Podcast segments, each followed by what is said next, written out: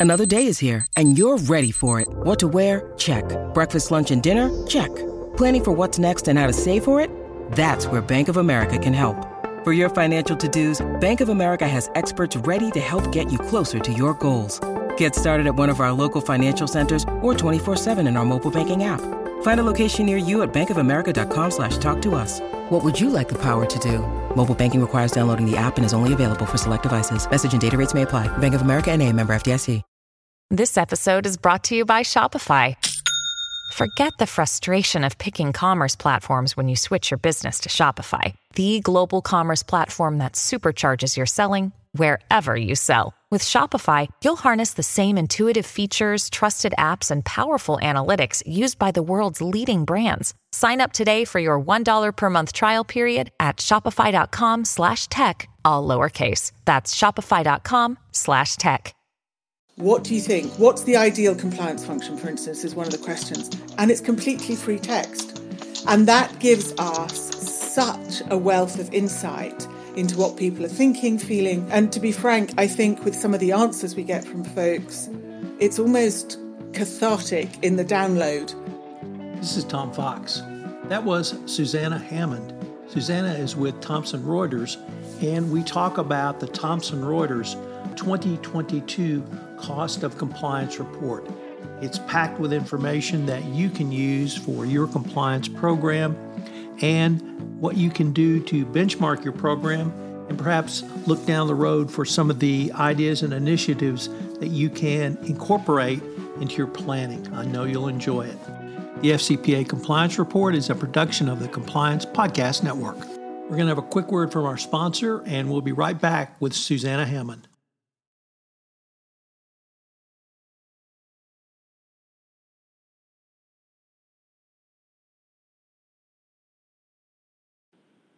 Hello, everyone. This is Tom Fox back for another episode.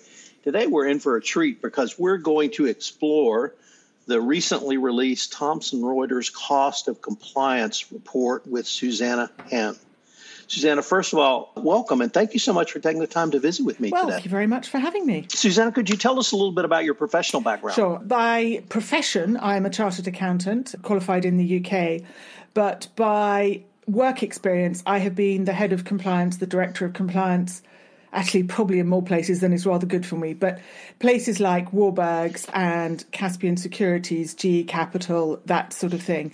Most latterly, I was head of retail regulatory risk for HBOS, and then I joined a firm called Complinet, which, gosh, was probably 15 years ago, and Thomson Reuters bought that out. So since then, instead of doing compliance in the practical sense for financial services firms, I have been writing about it and talking about it and explaining it best I can to the world at large. And the Cost of Compliance 2022 report, this report is always a significant event for the compliance professional in a wide variety of different types of compliance ABC, AML, now control and export sanctions but the 2022 report is the 12th report.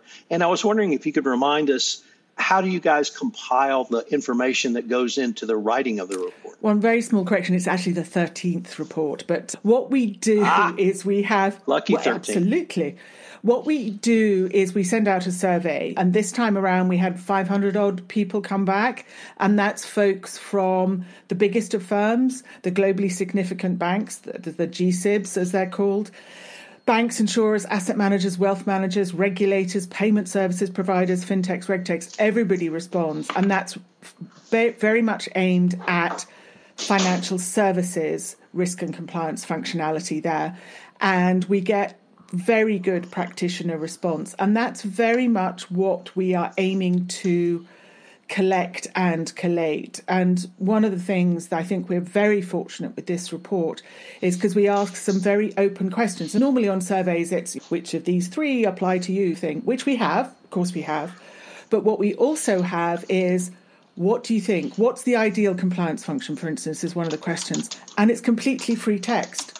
And that gives us such a wealth of insight into what people are thinking, feeling. And to be frank, I think with some of the answers we get from folks, it's almost cathartic in the download because they can tell us what they really are thinking, excuse me, completely anonymously, completely safely, but to contribute to a global benchmark, in effect, of what the industry is thinking, where, and then they can pitch where they are against their peer group.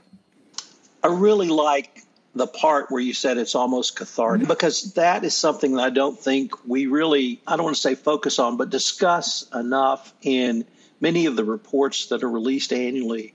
But having the ability to share that information, perhaps some frustrations as well, but the way you guys are able to collate that information, you can turn that into a net positive, I think, and help show what some of the biggest challenges might be.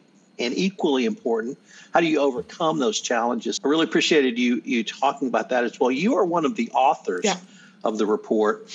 And so I was wondering if you could tell us a little bit about your writing process. Is this just an extension of a term paper you wrote or something you did in university or is it a different writing style uh, it's a different writing style in the sense that we assume a level of knowledge let me put it that way this is not a, a, a report for somebody who doesn't have the first idea about risk and compliance this is a report aimed at somebody who is and we know who downloads it because obviously we like to track those sorts of things. And regulators download it, policymakers download it, firms themselves download it, consultancies, law firms.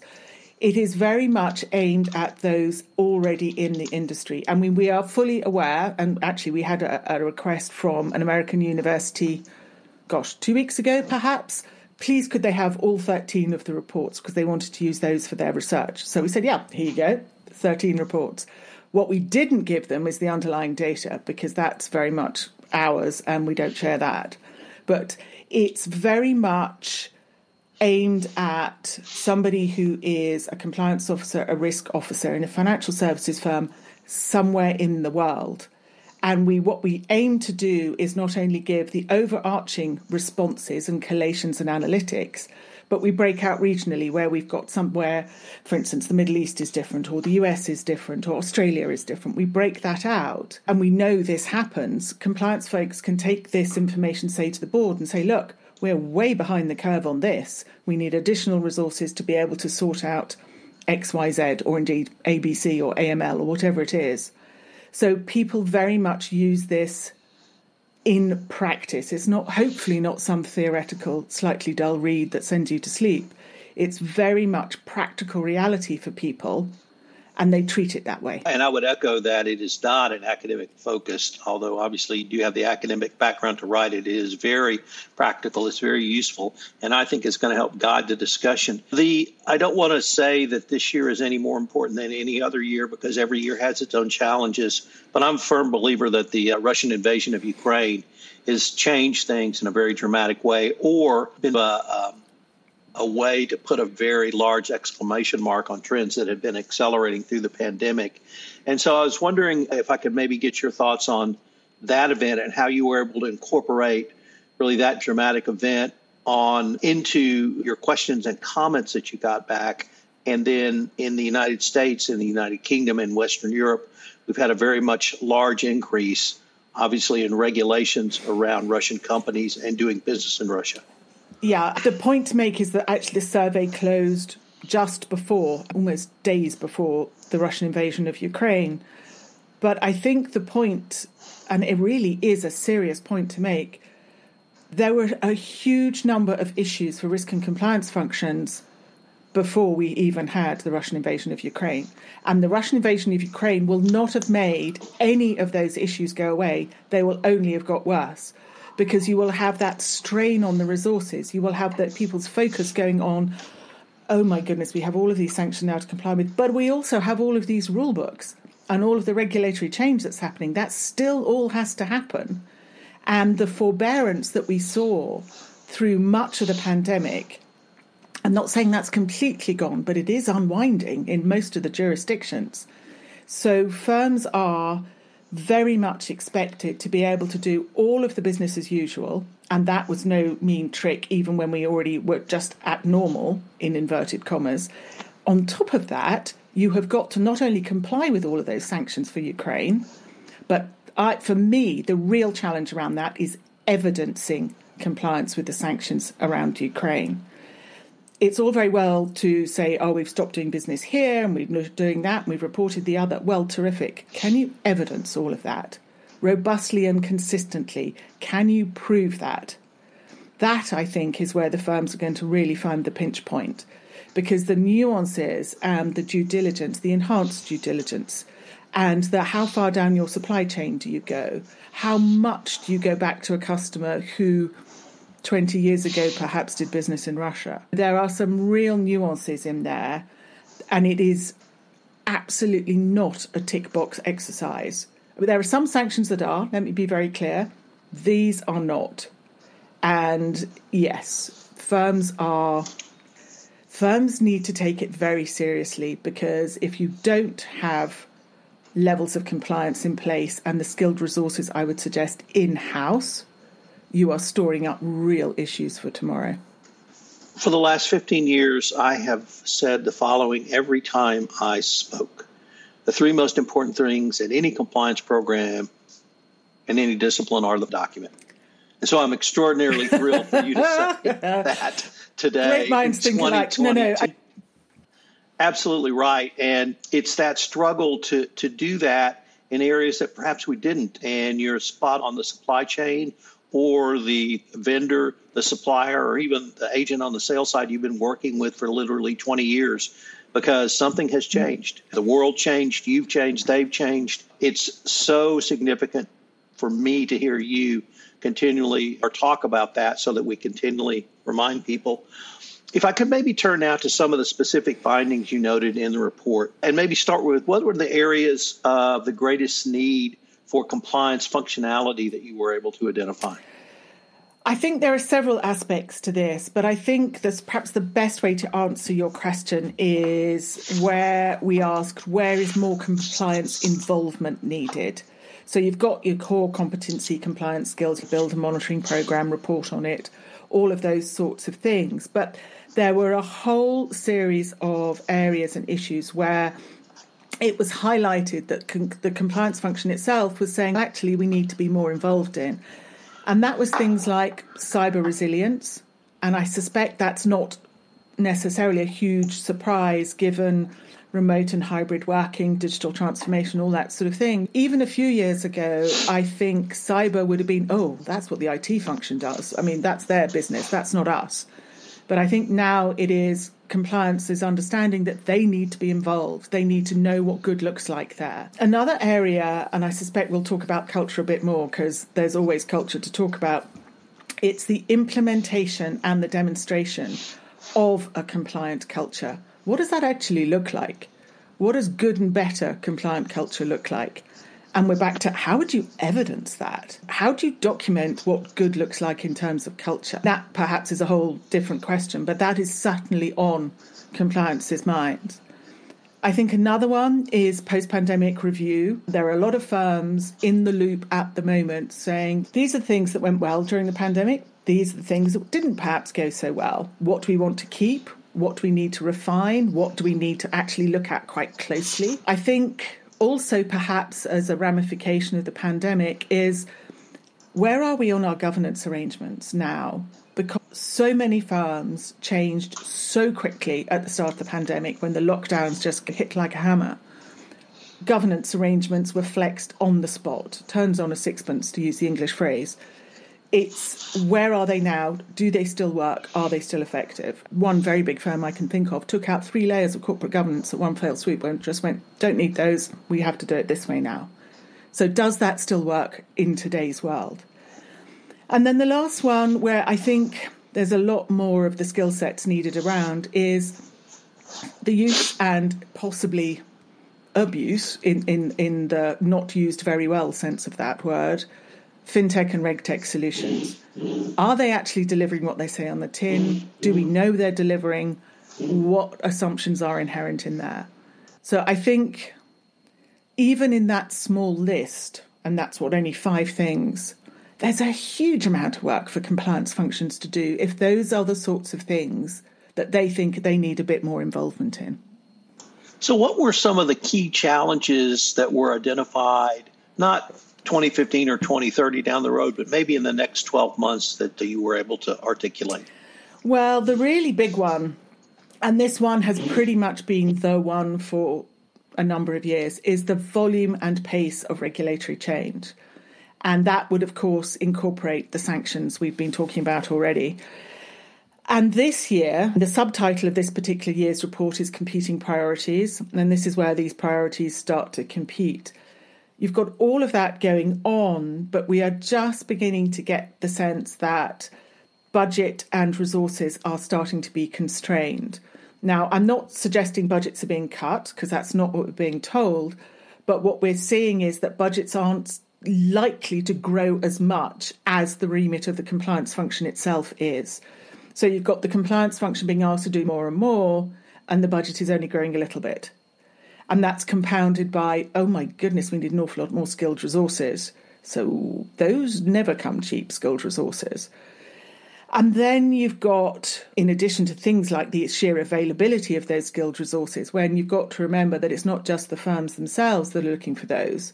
So if we say, think about ESG as a concept, which is having such an uneven approach around the world, for firms to be able to navigate that, you need skilled resources that are skilled in ESG. But so do the regulators, so do the policymakers, so does government, so does pretty much everybody. So you're competing very hard, and by definition, that puts the price tag up. So firms need to compete or balance those priorities to be able to progress some of these issues. But the one absolute clear winner, the sheer volume still of regulatory change. You mentioned a little bit earlier, Colt, and I'm going to preface this question by in the United States, the regulators, in the form of the U.S. Department of Justice, last October, the number two at the Department of Justice is called the Deputy Attorney General, and that is a woman named Lisa Monaco. In a speech she made, she said that the Department of Justice would start assessing corporate culture as part of their package of investigations under white collar crime, mm-hmm. specifically including anti corruption law, the U.S. Foreign Corrupt Practices Act. This was the first time that the Department of Justice had articulated they would assess culture. I think everyone has always known culture is important, but now we have the regulators struggling, I think, to assess culture. That, of course, means that, as you said, you have to implement a culture of compliance. You have to monitor that culture of compliance. You have to upgrade that culture of compliance, and you have to document mm-hmm. all of that. So I was wondering if we might use that very long-winded question to introduce the topic of culture. What did you see in this report, and did were you able to tease out any hints as to how compliance professionals might begin either to address this issue or even think through the problem, then begin to address the issue? I think there's there are several ways we came at this with with the report. First thing is to say that culture and indeed conduct risk, which you could wrap into it, it's not new regulatory wise, but the regulators themselves have been figuring out how to deal with it. And we've got, as you say, the DOJ in the States with their statements now. For instance, here in the UK, Prudential Regulation Authority has said that if it finds that a bank, say, has a deficient culture, it will increase its capital requirements, which is really a very strong incentive of course, no one, it would be in extremis anyone would know about that because the bank would not, Bank of England would not disclose that fact, but that fact remains. And there are other regulators around the world where, if you like, the behaviour and the culture at the senior management level is a very serious regulatory focus. There's, for instance, in Dubai Financial Services Authority has recently banned a chief executive for basically being incompetent the regulator was enormously clear that no rules had been broken, but this chap's decision making and his behaviour was not culturally appropriate, therefore, you're gone. So there are definitely uneven approaches to this. And one of the ways we've tried to get to how firms are able to evidence compliance culture or culture and conduct risk in action is we ask have you, in the last year, discarded a potentially profitable business proposition because of culture and conduct risk concerns? And about a third of people come back and say, yes, actually, we have discarded something that would have made us a lot of money, but culturally, conduct wise, it wasn't great. Now, there are some quite interesting regional variations on that. In continental Europe, half of our respondents said, actually, yes, we've walked away from something. But in the US, it's only a quarter. We'll have to see whether the DOJ's statements drive that number up a little bit. But it's how you get to how firms are tackling it, introducing it, reinforcing it, I suppose, is also the way. So there are things around corporate governance, there are things around training, tone from the top, mood in the middle, that sort of thing. But one of the key elements in the culture of space is how does the board have appropriate levels of line of sight to what's actually happening at the front end?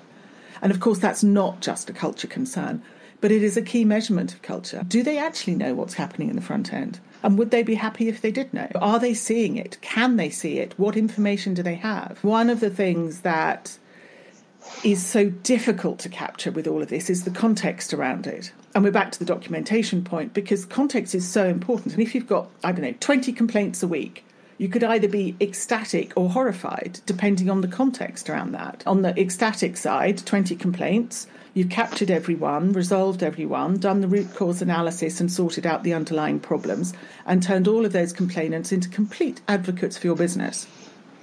Entirely the same area, perhaps, 20 complaints, you could think, well, actually, we've missed half of them. It's shown that none of our processes work and it's all a complete shambles. But if all the number you reported to the board was 20, how on earth would they know which end of the spectrum it was at? So it's a real challenge for compliance to be able to put meaningful context around, say, a number 20, so that the board has the insight it needs into how exactly and precisely as possible culture is actually working in the firm. I would suggest that's no small undertaking.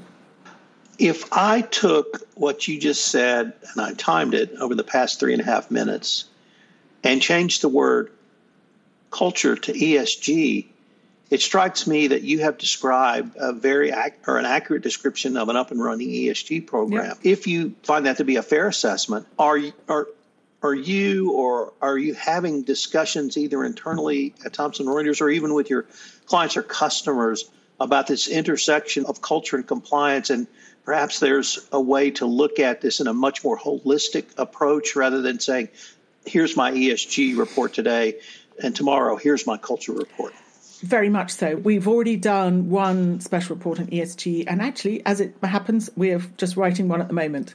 And it is very much about you it's not a tick box exercise ESG it has to be done holistically and it has to stay under constant review and focus today's good shall we say or at least better approach to ESG may be something really very different tomorrow. What we're already seeing are the challenges around greenwashing and some of the fines actually particularly out of the US on that. We're also seeing the advertising standards authorities that's the particular regulator in the UK being very clear do not make wild promises about your green credentials when you can't actually back them up. And that's not just financial services firms, that's all sorts of firms, but they are very clear. And exactly that, the, the holistic whole firm approach, that's compliance culture by another name. You've got to do it in on the biggest landscape or else something is going to trip you up. You don't get to do this. Oh, oh, we'll just do it in this little dark corner over here because the re- it doesn't actually matter for the rest of the facts. Would be utterly self-defeating, both in compliance culture terms and indeed ESG terms. The down the road, I often try to ask or think about where we might be, and I used to say 2025, but that's two and a half years from now. So now I say 2030, and I preface that with 2030 is almost mid century. So, with that scary phrase, mid century, where do you see compliance down the road? And I think many of the things you've already talked about will continue to be challenges, such as increase in regulation, such as compliance being asked to do more, such as a needed expertise in a wider variety of areas while competing with other areas for a similar expertise. But do did this report or do you see rather things that we in the profession need to begin to discuss and think about for a little bit longer down the road and not just the next 12 months? Yes, one of my questions, and I have to confess it's one of my favorite questions, is we ask people with one of those free text boxes, What's your ideal vision of the future compliance function? And we just let them go for it. And when you distill those answers down, and we don't give a timescale on that, so it very much is long term future. The ideal future, the number one that came out of there was data and technology driven. Because, and I do think that's because the only way risk and compliance functions are going to be able to just deal with the sheer spectrum, the myriad risks and realities you're dealing with, is if you have got truly business specific, tailored technology that delivers for you and manages, for instance, the regulatory change functionality, manages your document retention, your document management. Do you know where everything is? Does the data governance for you? Your data is absolutely critical. And to come back to the ESG point again, your data requirements around ESG are going to require substantial investment. Anybody who is going to be dealing with anything to do with the EU, UK, Australia, New Zealand, most parts of Asia now, the US is taking a slightly different tack just at the moment. The data requirements around how you have a transition plan, a roadmap, path to net zero, that's an awful lot of data points for an awful lot of firms. So, data and technology driven future compliance function, and that needs investment and that needs skills. Other things compliance people told us was fully integrated throughout the business. So, none of this separation of, well, compliance is over here, the rest of the business is over there.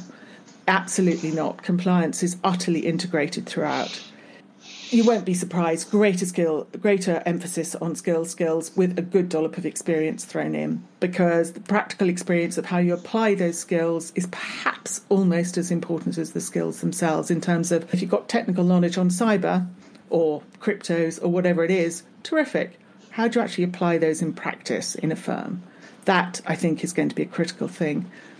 And then, and this one may be, I suspect, some slightly bitter experience for a few folks to be seen as a strategic business partner, the risk and compliance function, rather than somebody who tells them they can't do something. So there's quite a lot for compliance to work towards, but you can see that is a very sensible direction of travel. And I can't really think that those areas or issues are likely to change very much because the shape, for instance, of the data and the technology requirements will evolve, but you're always going to need data and technology requirements. So I think kudos to our respondents. They came back with some very clear thinking as to how they would like their future to be. One issue in the United States that has garnered a lot of debate is CCO, Chief Compliance Officer, personal or mm-hmm. individual mm-hmm. liability. It's an ongoing discussion amongst the regulators, yeah. obviously within the compliance community as well. And I was wondering if that concern you saw on a much more broader global basis as well. And if so, what were some of the comments or concerns shared with you guys? Yes, I think certainly the New York City Bar Association's extremely articulate statements around CCOs either leaving or never joining I think should really be a very strong warning shot in the US. Compliance officers similarly liable elsewhere? The blunt answer is yes, because there are very specific senior manager regimes around the world. Here in the UK, we have SMCR, that Senior Manager Certification Regime. Hong Kong has Manager in Charge. Australia has BEAR, Banking Executive Accountability Regime. Singapore has got a regime that's coming into force. Ireland is modelling its new regime on SMCR. And those are very much built on responsibility maps. So all senior managers, compliance officers included, have I was going to say prescribed responsibilities that are documented and allocated so that if X goes wrong, the regulator has absolute line of sight. This particular senior manager was responsible for that area. Now, that doesn't mean you're holding the compliance officer responsible for everything, which may well be the danger that's perceived in the US, but a senior manager will be held responsible for a compliance breach or a compliance failure. And that, in theory, should focus people's minds very much on making sure that there isn't a breach or that if there is one, you find it yourself and you remediate it and make sure the usual root cause analysis, make sure there's no customer harm, all of that sort of thing. Um, firms are doing really quite a lot of stuff, for want of a better word, to make sure that they are mitigating their own employee liability, but not their accountability. So we are talking about things like regulatory training programs, much more technology going into things, increased use of attestations, which I think is an interesting one because you could be hoisted by your own petard if you're not careful there. Remote monitoring, which also proves people are compliant as well as potentially proving they are not compliant.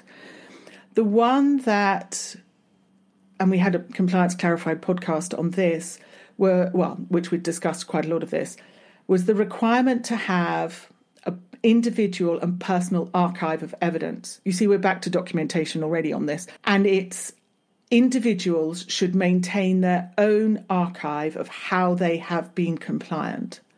And I would suggest that applies to compliance officers just as much as any other senior manager. But that's a really interesting concept that you, as an individual senior manager, have something that's succinct and potentially separate. Of course, there are issues if you've left the firm and it's proprietary information or whatever. But I think that's a really interesting idea as to how to protect your, yourself as an individual vis a vis how compliance, in the wider sense, protects the firm itself from enforcement. Susanna, unfortunately, we are near the end of our time for this episode. But before we leave, I was wondering if our listeners had any questions on any of the things we've discussed, the cost of compliance report, or perhaps had a question for you, what would be the best way for them to find out more information? For me personally, do find me on LinkedIn. I post relatively re- regularly on there. For the Compliance Clarified podcast, where we chat about this sort of stuff in a bit more detail, I'll put those in the show notes. And the cost of compliance report itself, we can put that link in there.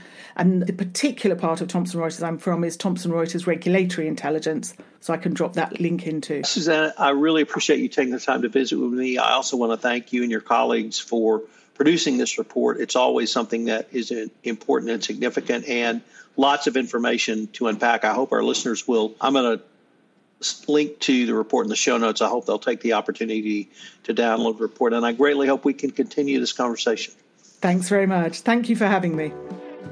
This is Tom Fox again. Hope you've enjoyed this episode of the FCPA Compliance Report.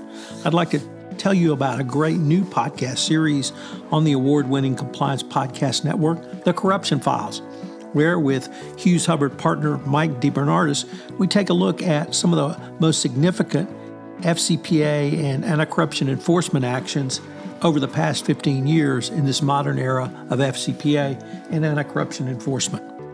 I know you'll enjoy this series, and I hope you will check it out The Corruption Files on the Compliance Podcast Network, Megaphone, iTunes, or wherever you listen to great podcasts. This podcast is a part of the C Suite Radio Network. For more top business podcasts, visit c-suiteradio.com.